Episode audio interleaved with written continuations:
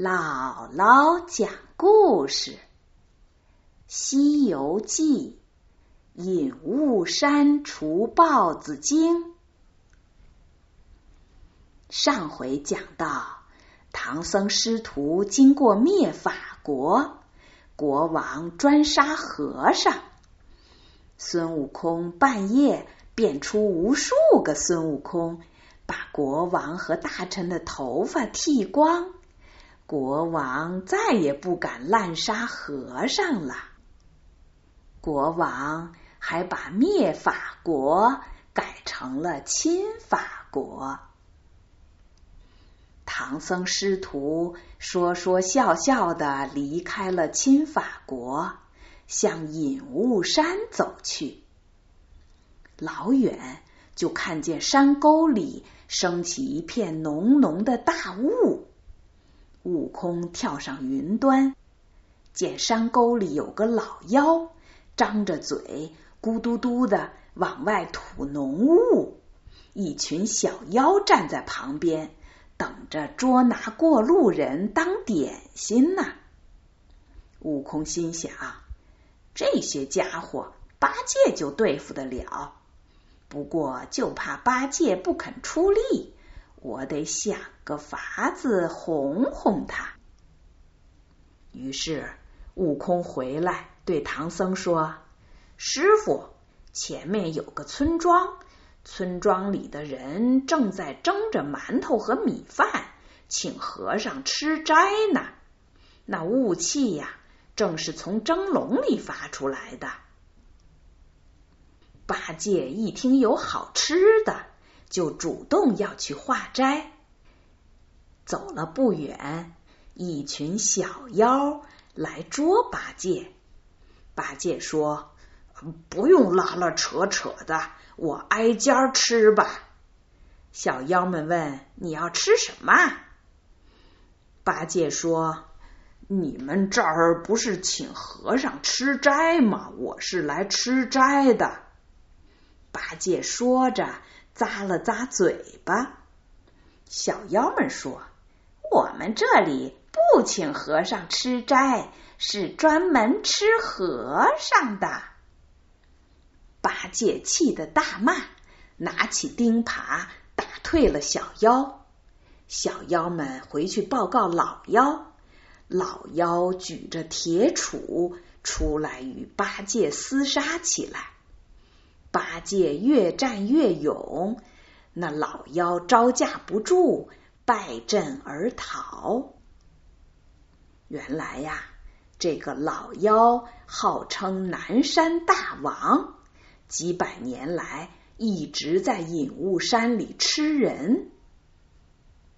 回到洞里，老妖闷闷不乐，说：“早就听说。”唐僧十世修行，吃他一块肉可以长生不老。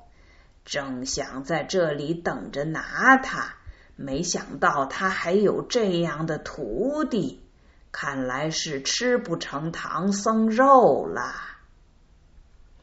这时候，一个小妖出来献计。小妖说，他曾经。在狮驼岭的狮驼洞住过，那个大王也想吃唐僧肉，可是后来倒了霉。他告诉老妖，唐僧不止这一个徒弟，还有大徒弟孙悟空更厉害无比。三徒弟沙和尚也有些本事。老妖叹着气说。看来这唐僧肉是吃不成了。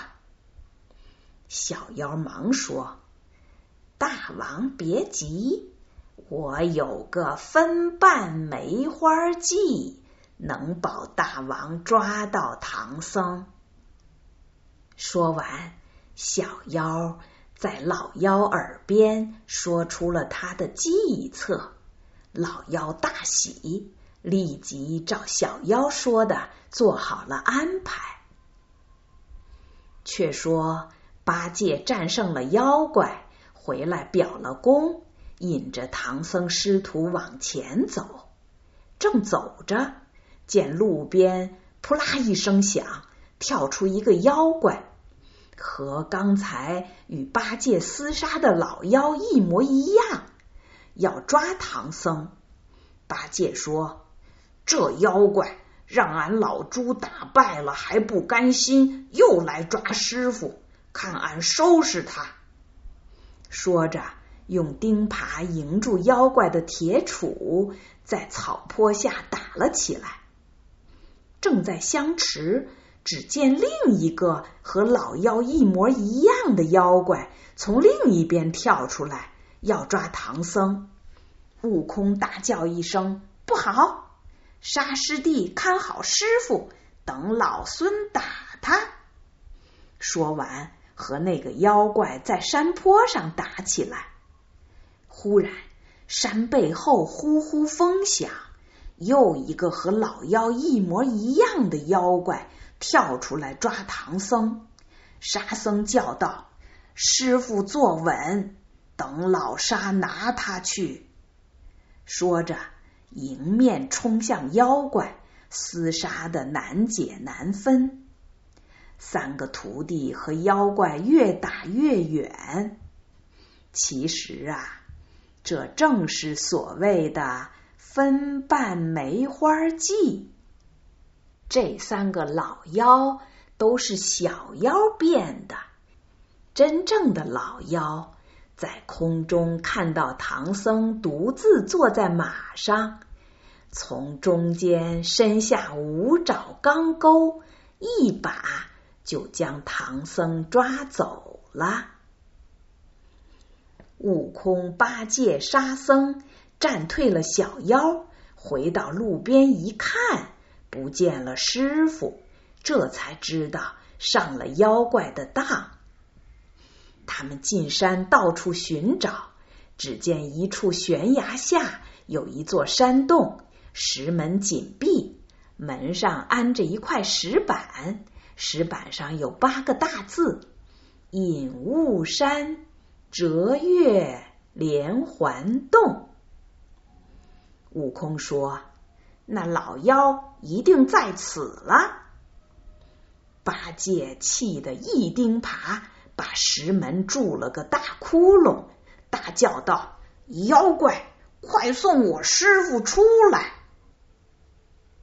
南山大王让小妖扔出去一个人头，说唐僧已经被妖怪吃掉了。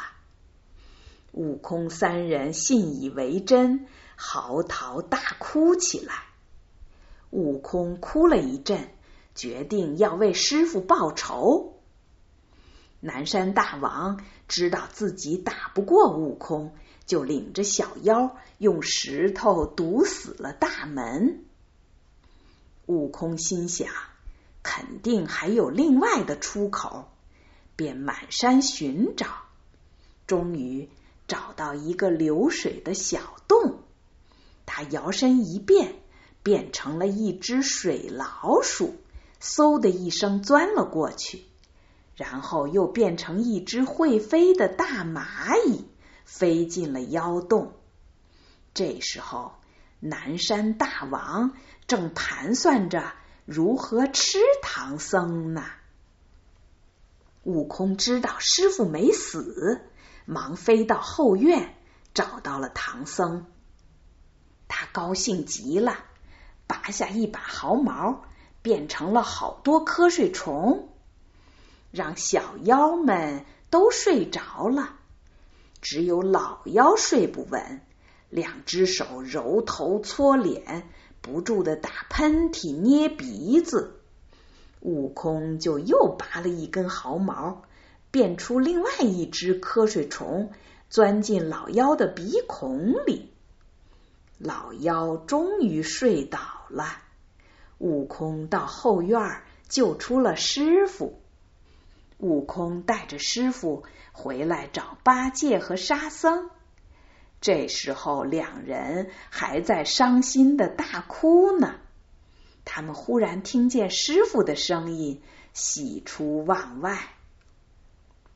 悟空让沙僧照看师傅，自己和八戒到洞里把那个睡着的南山大王绑了出来，还放了一把火，烧死了洞里的小妖。八戒举起钉耙，一耙就把南山大王打死了。原来那个妖怪是个花皮豹子精。打死了老妖怪，他们为这一带除了大害。从此以后，隐雾山附近的老百姓又可以平平安安的过日子了。师徒四人又一次顺利的逃过大难，一路朝西走去。